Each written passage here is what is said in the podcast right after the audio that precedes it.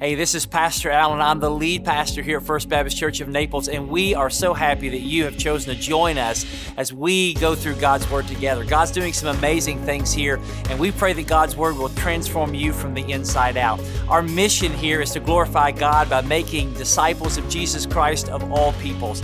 And our hope is that you are being a disciple that makes disciples. Now, if you don't have a church home, we would love for you to join us either in person or continuing online as we go into God's Word together every week. But if you are a member of another church, we don't want this to be in any way, shape, form, or fashion a substitute for you being connected to your local body. So our prayer is that God uses His Word to change you and to change others. So we pray that God will use you and this message for His glory. Have a great day.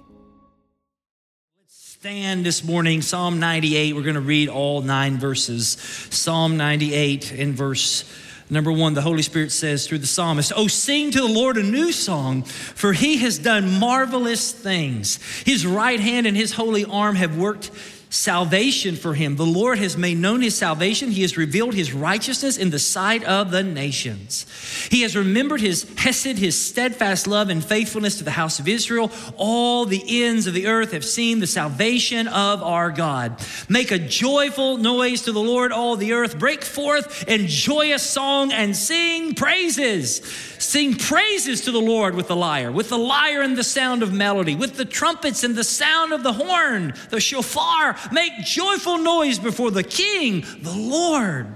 Let the sea roar and all that fills it, the world and all who dwell in it. Let the rivers clap their hands. Let the hills sing for joy together before the Lord, for He comes to judge the earth. He will judge the world with righteousness and the peoples with equity." You may be seated. You know, Christmas is supposed to be the most wonderful time of the year, but often instead of jingled bells, we often deal with jangled nerves.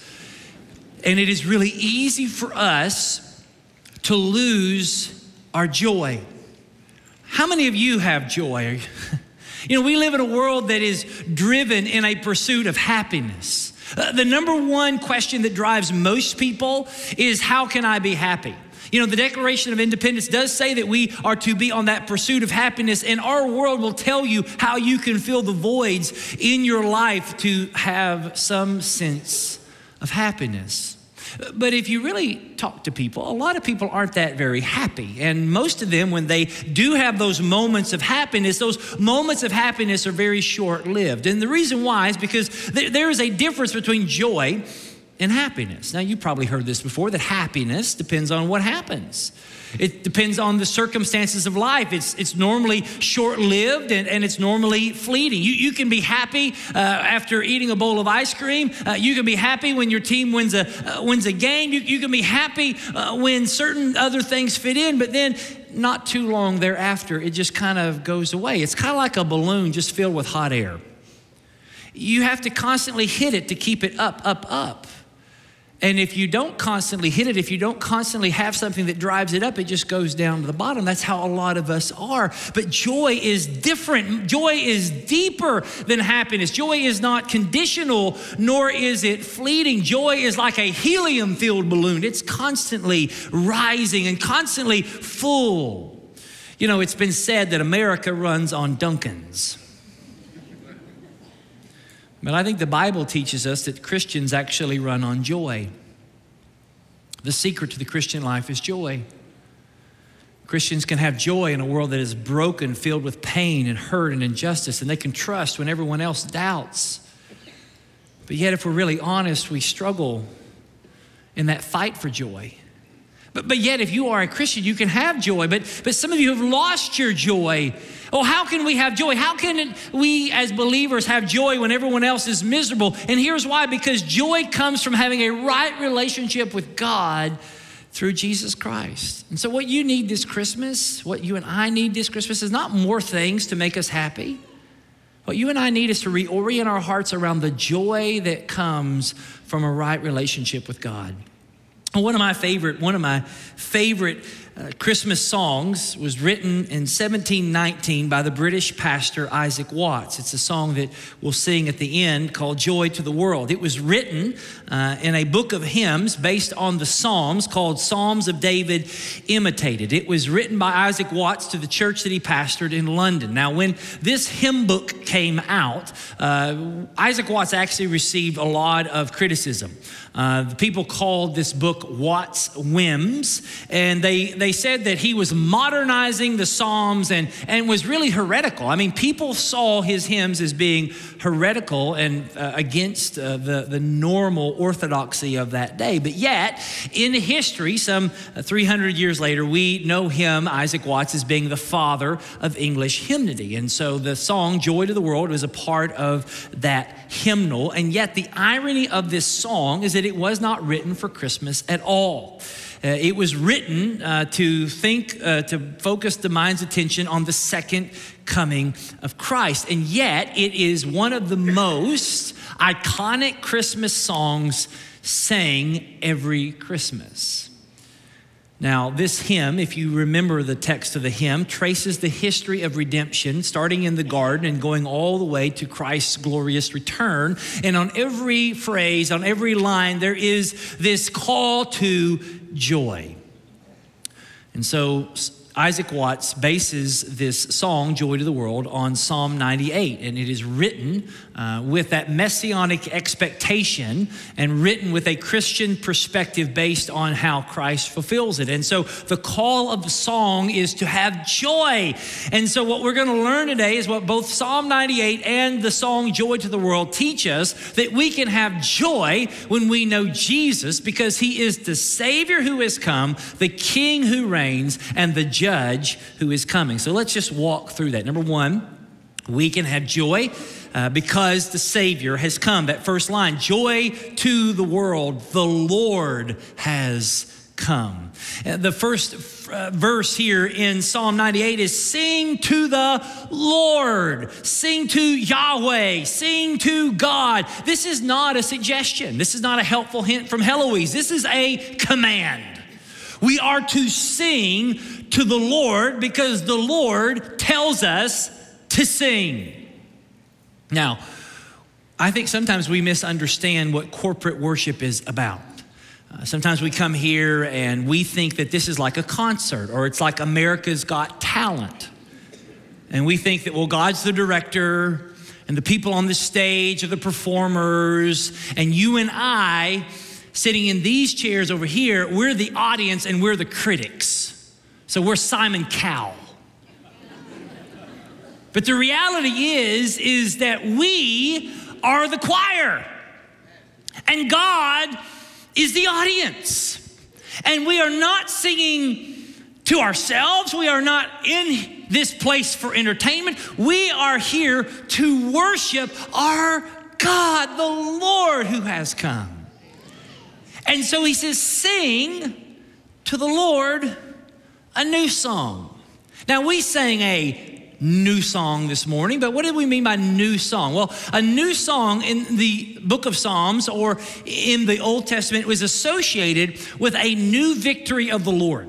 And so sometimes and oftentimes the song would speak about some sort of victory that God's going to perform for his people. And it would be sang before the battle. So if there was a war that was going on, if there was a battle that was about to be fought, someone would write a new song claiming victory in that battle. And they would sing that song with all their might before they went into that battle. And then after the battle, once they won the war, they would sing it again, celebrating the victory. Here the psalmist says, sing to the Lord a new song. Why? Because the Lord has done something marvelous. The word marvelous is a Hebrew word that points to the miraculous saving acts of God, something so supernatural, so wonderful, so mind-blowing that it fills our hearts with awe and wonder. And so Psalm 98 is saying, sing to the Lord a new song of what he is going to do and what he has done. Now, why this is important, especially as we think of Joy to the World, is that when Isaac Watts wrote that song, the church in that day in 18th century England did not sing any new songs. As a matter of fact, they only sang psalms or scripture set to music. And what Isaac Watts noticed is that it was very familiar to the people, and they had no joy. They had no emotion when they sang. As a matter of fact, Isaac Watts wrote, he said, to see the dull indifference, the negligent and thoughtless air that sits upon the faces of the whole assembly while the psalm is upon their lips might even tempt a charitable observer to suspect the fervency of their inward religion. In other words, when I watch these people sing these songs, they don't look very happy. And it may make me wonder, are these people really Christians at all? And what happens is, this is what happened to them then in 18th century England is what happens in the 21st century in America. We have lost the wonder and joy of God. And I think it's because we're so familiar with it. I mean, how many times do we come to Christmas, sing the same old songs, hear the same story, go through the motions and feel absolutely nothing? We're thoughtless and mindless, and we even maybe have some contempt. I mean, Christmas music now starts the day after Halloween in America. And there's a dilemma as a pastor. I mean, how is it that every year you know you're going to have to speak on a topic? How do you engage the audience with the same story? Well, you don't lose the awe of it.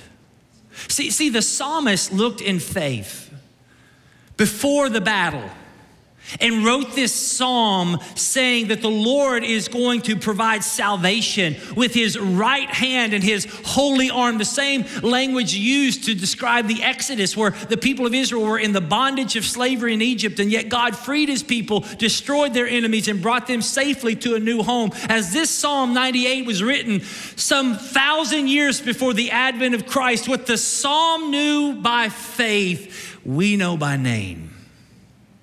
What the psalmist knew only by his faith, we know by name, the name of Jesus. Because Christmas is the celebration of the marvelous acts of God bringing salvation to this world. See, without the incarnation of Christ, there would be no crucifixion of Christ. Without the crucifixion of Christ, there would be no resurrection of Christ. Without the resurrection, there would be no salvation. Without salvation, there would be no hope and there would be no joy. See, the song, Joy to the World, and the psalmist are imploring us to see the wonder that the Lord God Almighty has come, that God in that great profound mystery became a man, that he who is high and holy came and dwelt among the contrite and the lowly, that for in him the fullness of deity dwelt bodily. See, when God came to save us, he didn't send an angel. He didn't create a savior.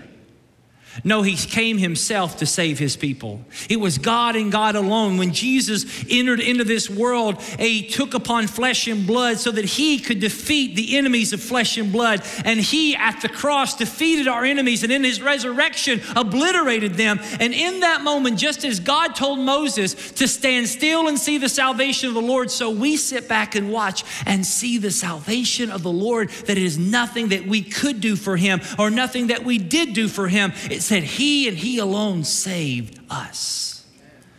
And so verses 2 and 3 speak about the globalness of this salvation, that the Lord has made known his salvation. Notice here, in the sight of the nations, all the ends of the earth, that God's salvation is so that the nations would be glad, so that people from every tribe, tongue, and nation would be saved, could be saved. And that includes you and me. That yes, God remembered his covenant. Yes, he remembered through his love that even though a people who turned their back on them, he has said in his oath that he would never forsake them because of his goodness and mercy, his eternal, persistent, and stubborn love for his people, that he would never let them go and never let them down. Even though we have repeated him over and over and over again, God in his love brings us salvation that we do not deserve. See, salvation is not us coming to God. Salvation is God coming to us. God took the initiative. God came to us. No other religion has God doing what God does. All other religions say that we are to do better, to try harder, to be gooder. And maybe God will accept you. But Christianity tells us that God came to rescue us because we couldn't rescue ourselves.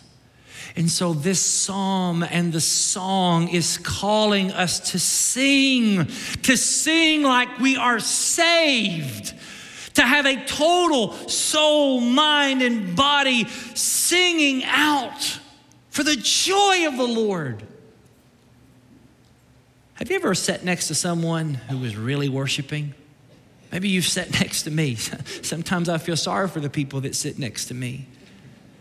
And maybe you've seen somebody, and man, they are really worshiping the Lord. And you may say, well, I'm not really sure I believe what that guy believes, but I believe he believes it. Some people come to church and they're so unhappy. I mean, like they've been weaned on a dill pickle. They are so sour. I mean, how can you sit here when the praises of God are being sung in the house of God and just be like this? And some of you, man, if you are saved, some of you need to tell your face.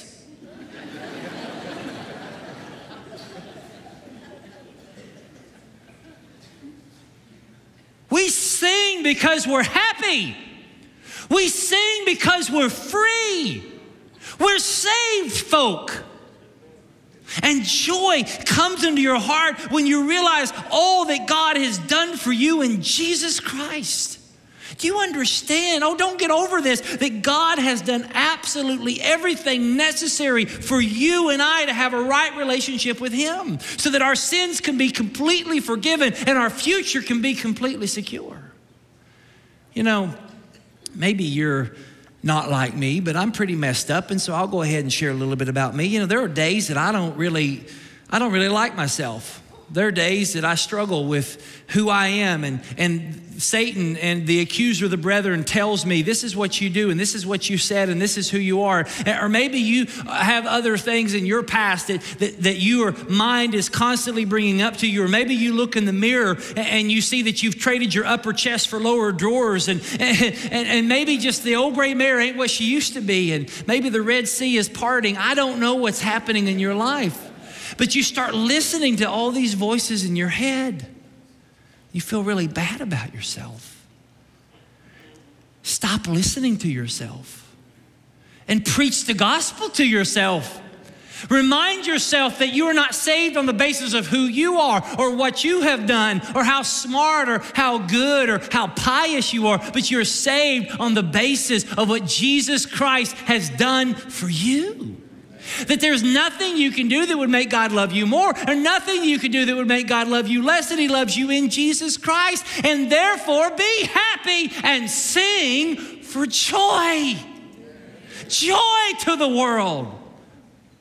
The Savior has come. Joy to the world for the King who reigns. In verse 4, he says, make a joyful noise to the Lord. Make a joyful noise before the King. Isaac Watts puts it this way. He says, joy to the earth, the Savior reigns. Later on, he says, He rules the world with truth and grace. We have a king who is not elected, a king who can never be impeached, a king who will never lose His handle on Twitter. A king who cannot be canceled. A king who rules with truth and grace. A king who sees what is right and does what is right. A king who is not beholden to others.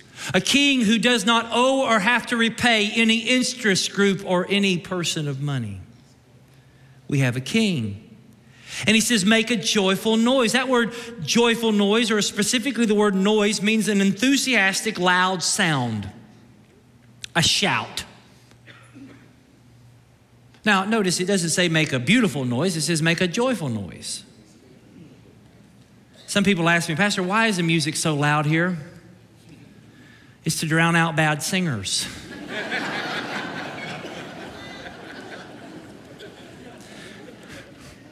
My philosophy is this: if you can't sing good, sing loud.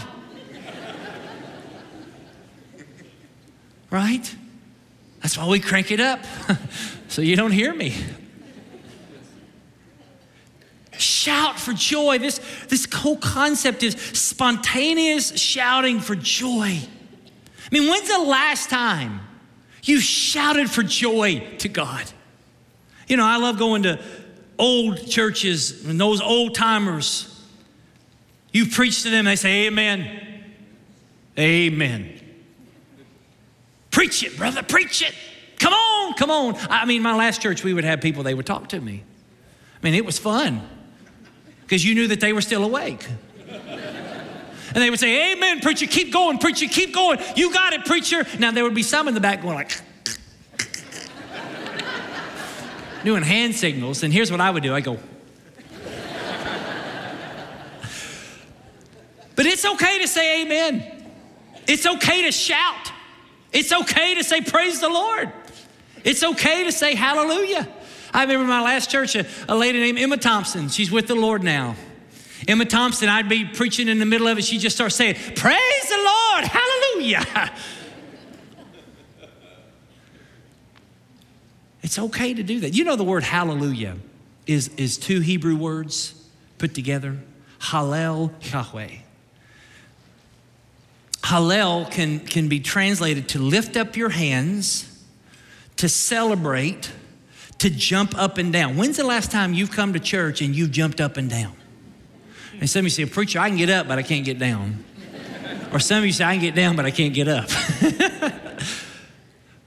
It's okay to praise the Lord. Now, you say, well, Pastor, are we becoming Baptist-costal? If that's the case, let's be it.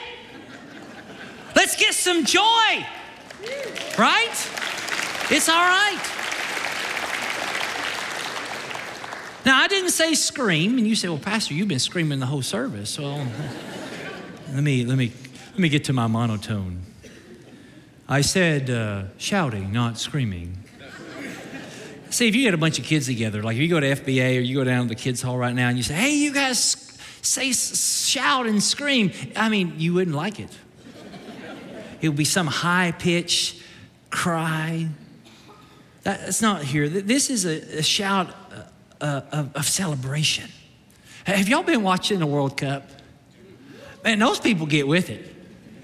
I mean, like if you go to Rupp Arena in Kentucky, you got those blue hairs sitting there, and they paid millions of dollars to sit in those seats, and they just sit there, hey, what do you think, Harold? We're going to be any good this year? I don't know. You know, like they're sitting there like, you know.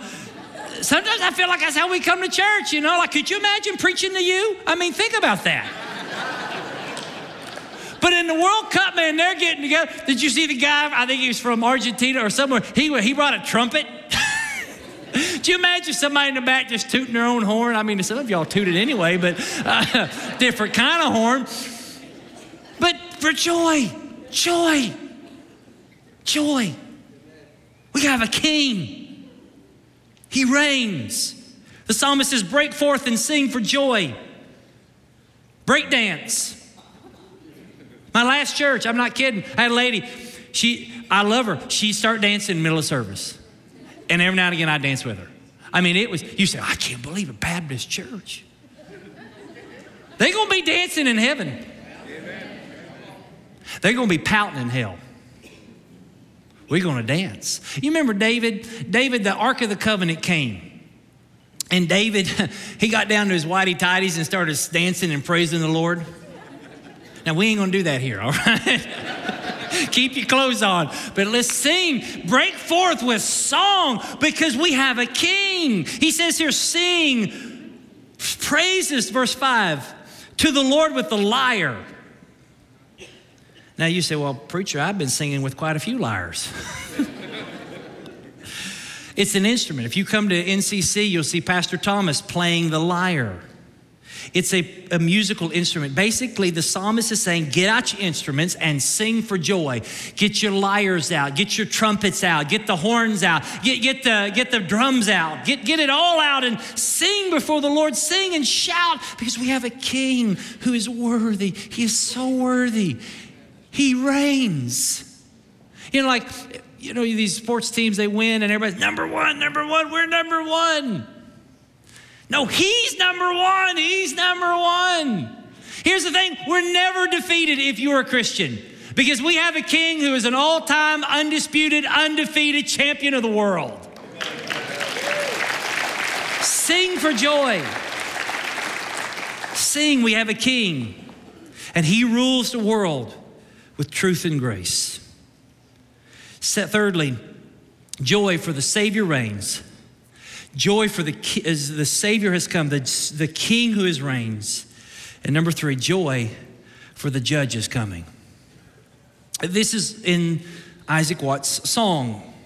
He says it this way. He says, let heaven and nature sing. And then we're going to see some other things here. And he takes this heaven and nature sing out of verse number 7, in which the psalmist says, let the sea roar and all that fills it. Let the rivers clap their hands. Let the hills sing for joy.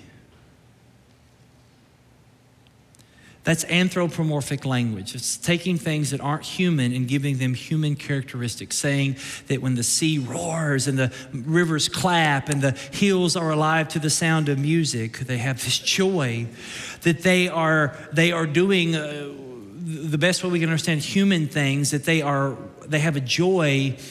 There's joy in creation over its creator. So Isaac Watts puts it this way in the song. He says, while fields and floods, rocks, hills, and plains, repeat the sounding joy. So the whole earth in Psalm 98 and in Joy to the World, the whole earth is full of joy. Now, this is prophetic language that speaks of the second coming of Christ, when he returns, when Messiah comes and makes everything right. The prophet Isaiah talks about this in Isaiah 55, verse 12, in which he says, you shall go out in joy and be led forth in peace. The mountains and the hills before you shall break forth into singing, and all the trees of the field shall clap their hands. Prophetic language. Why would creation sing? Why would creation have joy? Why would creation clap their hands? Verse 9 tells us, before the Lord, for he comes to judge the earth. And you say, well, what? Where's the joy in judgment? That seems like the antithesis of joy. Well, for creation, the future judgment of God is the day in which everything is made right. That the earth and all of creation are cursed because of sin, broken, and that there's a hope. The hope that when the king comes and he judges, he will adjudicate things well, and the curse will be reversed and every wrong will be made right. I mean, you kind of see this in stories. Like if you've ever watched or read the Chronicles of Narnia and The Lion, the Witch, and the Wardrobe, or if you've ever seen the Lord of the Rings, you have this motif that the world is broken and cursed. It's dark, it's winter, it's horrible, and there is all this expectation of the people that the curse will be reversed when the king comes. Where did J.R.R. Tolkien take that from? Where did C.S. Lewis get that from? From the Bible. Paul put it this way. He says in Romans chapter 8, for the creation waits with eager longing for the revealing of the sons of God, for the creation was subjected to futility, but because of him who subjected it, in hope that in creation itself will be set free from its bondage to corruption and obtain the freedom of the glory of the children of God. All of creation is waiting for a judgment day. Why? Well, because before sin came to this world, there were no weeds, there were no thorns, there was nothing that caused misery or harm. But now after the fall, everything is futile. Everything is decaying. There is natural disaster, there's natural evil, there are hurricanes, and there are flooding, and there are earthquakes, and there are tornadoes, and there is physical evil in the sense of cancers and diseases and illnesses, and there's so much futility. This world and the material world is decaying according to the second law of thermodynamics, which is entropy. It states that everything is in constant, irreversible degradation. It's the constant, irreversible degradation of matter and energy in the universe to increasing disorder. We are falling apart. The reason why we have Hurricane Ian or Hurricane Irma, or the reason why we have 3-year-olds with leukemia, and the reason why we have so much pain and hurt and injustice is because we live in a broken world. And so the question is, how can we have joy in a world that is so broken and so messed up? Because it's not the final word. That's why Isaac Watts wrote, "No more let sins and sorrows grow, nor thorns infest the ground. He comes to make his blessings flow far as the curse is found." Watts in this song is saying that yes, creation is messed up. Yes, we are broken. There are thorns. There are sorrows. But when Jesus the King returns, he is going to make God's blessings and glory and favor and beauty flow more pervasive than the curse. Now, why is that important? Stay with me. Why would Isaac Watts find solace in that? Why would he write this song? Because Isaac Watts lived with that expectation and longing, just as creation, for the second coming of Christ. When things are going well in your life, you don't necessarily want Jesus to return. Like when your team is winning, when your marriage is good, when your kids are happy, when you're making a lot of money, you say, "All right, Jesus, you can come back in a few years." But when your life is messed up, when your world is turned upside down, when you are really struggling with physical pain, relational pain, economic pain, that is where you long for Christ to return. See, Isaac Watts himself was familiar with pain. As a matter of fact, he lived with disease all of his life. He was 5 foot tall, pale, skinny. It's been said that he had a disproportionately oversized head. He had one love in his life, a young lady by the name of Elizabeth Singer. He proposed marriage to her, and one biographer said, though she loved the jewel, she did not admire the case which contained it. She rejected his proposal. He faced constant opposition to his work from those both inside and outside of the church. He was fired as a pastor for writing modern hymns. He was fired for writing Joy to the World. He understood heartache and pain and rejection. And yet he wrote this song with expectation. How could he do that? Because he knew that there was a judge who was coming who will judge the world with righteousness and the people with fairness. That the only way you can cope with the injustices of this world is you have to believe there's an ultimate justice and an ultimate judge, and his name is Jesus, and he's going to right every wrong and make everything sad untrue, that he's going to bring true and lasting justice, and he's going to usher in a new world which will be infinitely better than this world. John the Revelator saw this in Revelation 21. That he saw a new heaven and a new earth, for the first heaven and the first earth had passed away and the sea was no more. And he says, I saw a holy city, New Jerusalem, coming out of heaven from God, prepared as a bride adorned for her husband. And I heard a loud voice from the throne saying, behold, the dwelling place of God is with man, and he will dwell with them, and they will be his people, and God himself will be with them as their God, and he will wipe away every tear from their eyes, and death shall be no more. Neither shall there be mourning, nor crying, nor pain anymore, for the former things have passed away.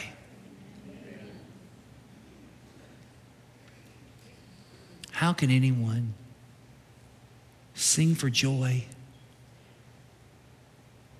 when you know judgment is coming? Like if you knew that the jury has been convened and your life is on the line and you know that you are guilty, how can you sing for joy when judgment is coming? Only those who've been spared God's judgment can sing for joy for God's judgment. You know, the great theologian Tupac said, only God can judge me.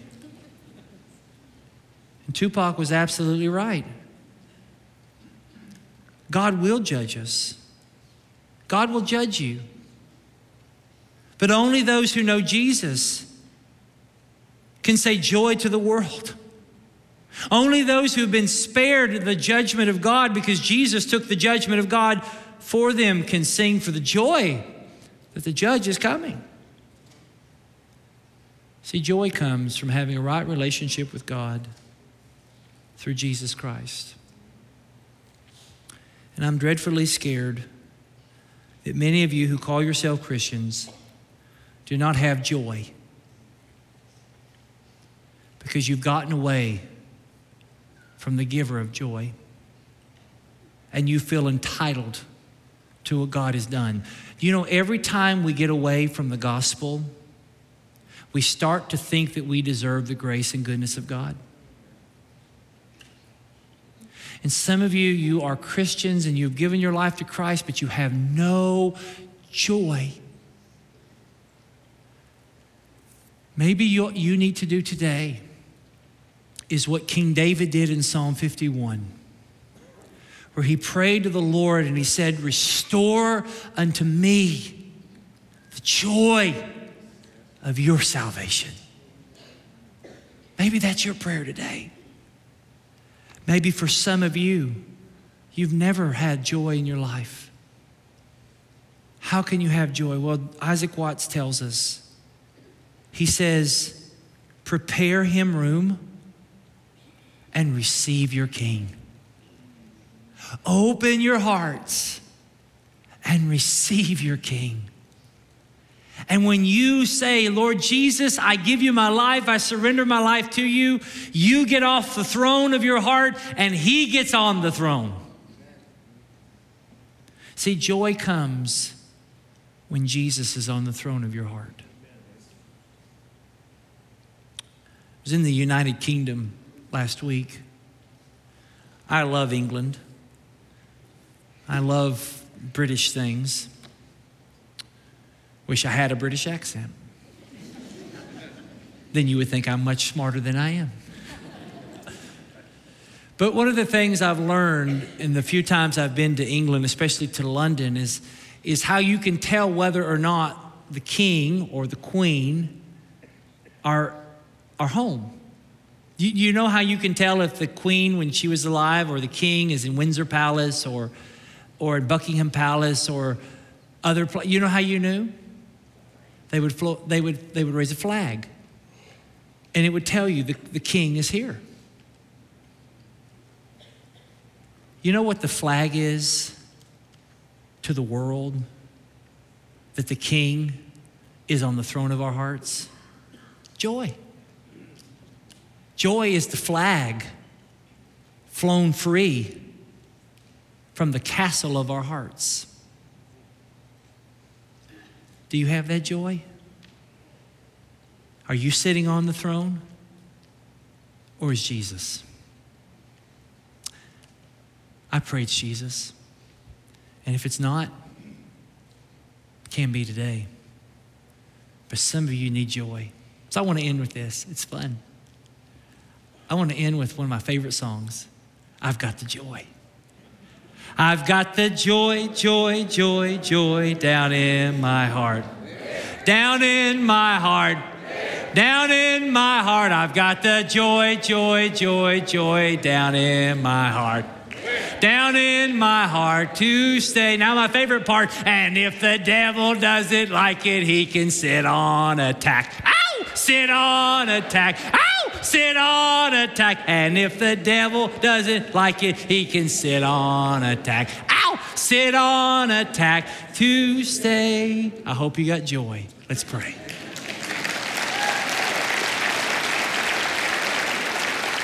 Father in heaven, we ask that you would restore to us the joy of your salvation. God, that you would fill us with your Spirit. May we sing and shout for joy for the Savior who has come, for the King who reigns, and for the Judge who is coming. And Lord, we pray for those who do not have that joy, that today they would get the joy of Jesus in their life, that they would surrender their hearts to you. And I pray this in Jesus' name. Amen. Let's stand and let's sing Joy to the World. Thank you for joining us as we go through God's Word together. I pray again that God will transform you from the inside out. So as we say here at First, you have come to church, go out and be the church. Have a great week of worship. We can't wait to see you soon.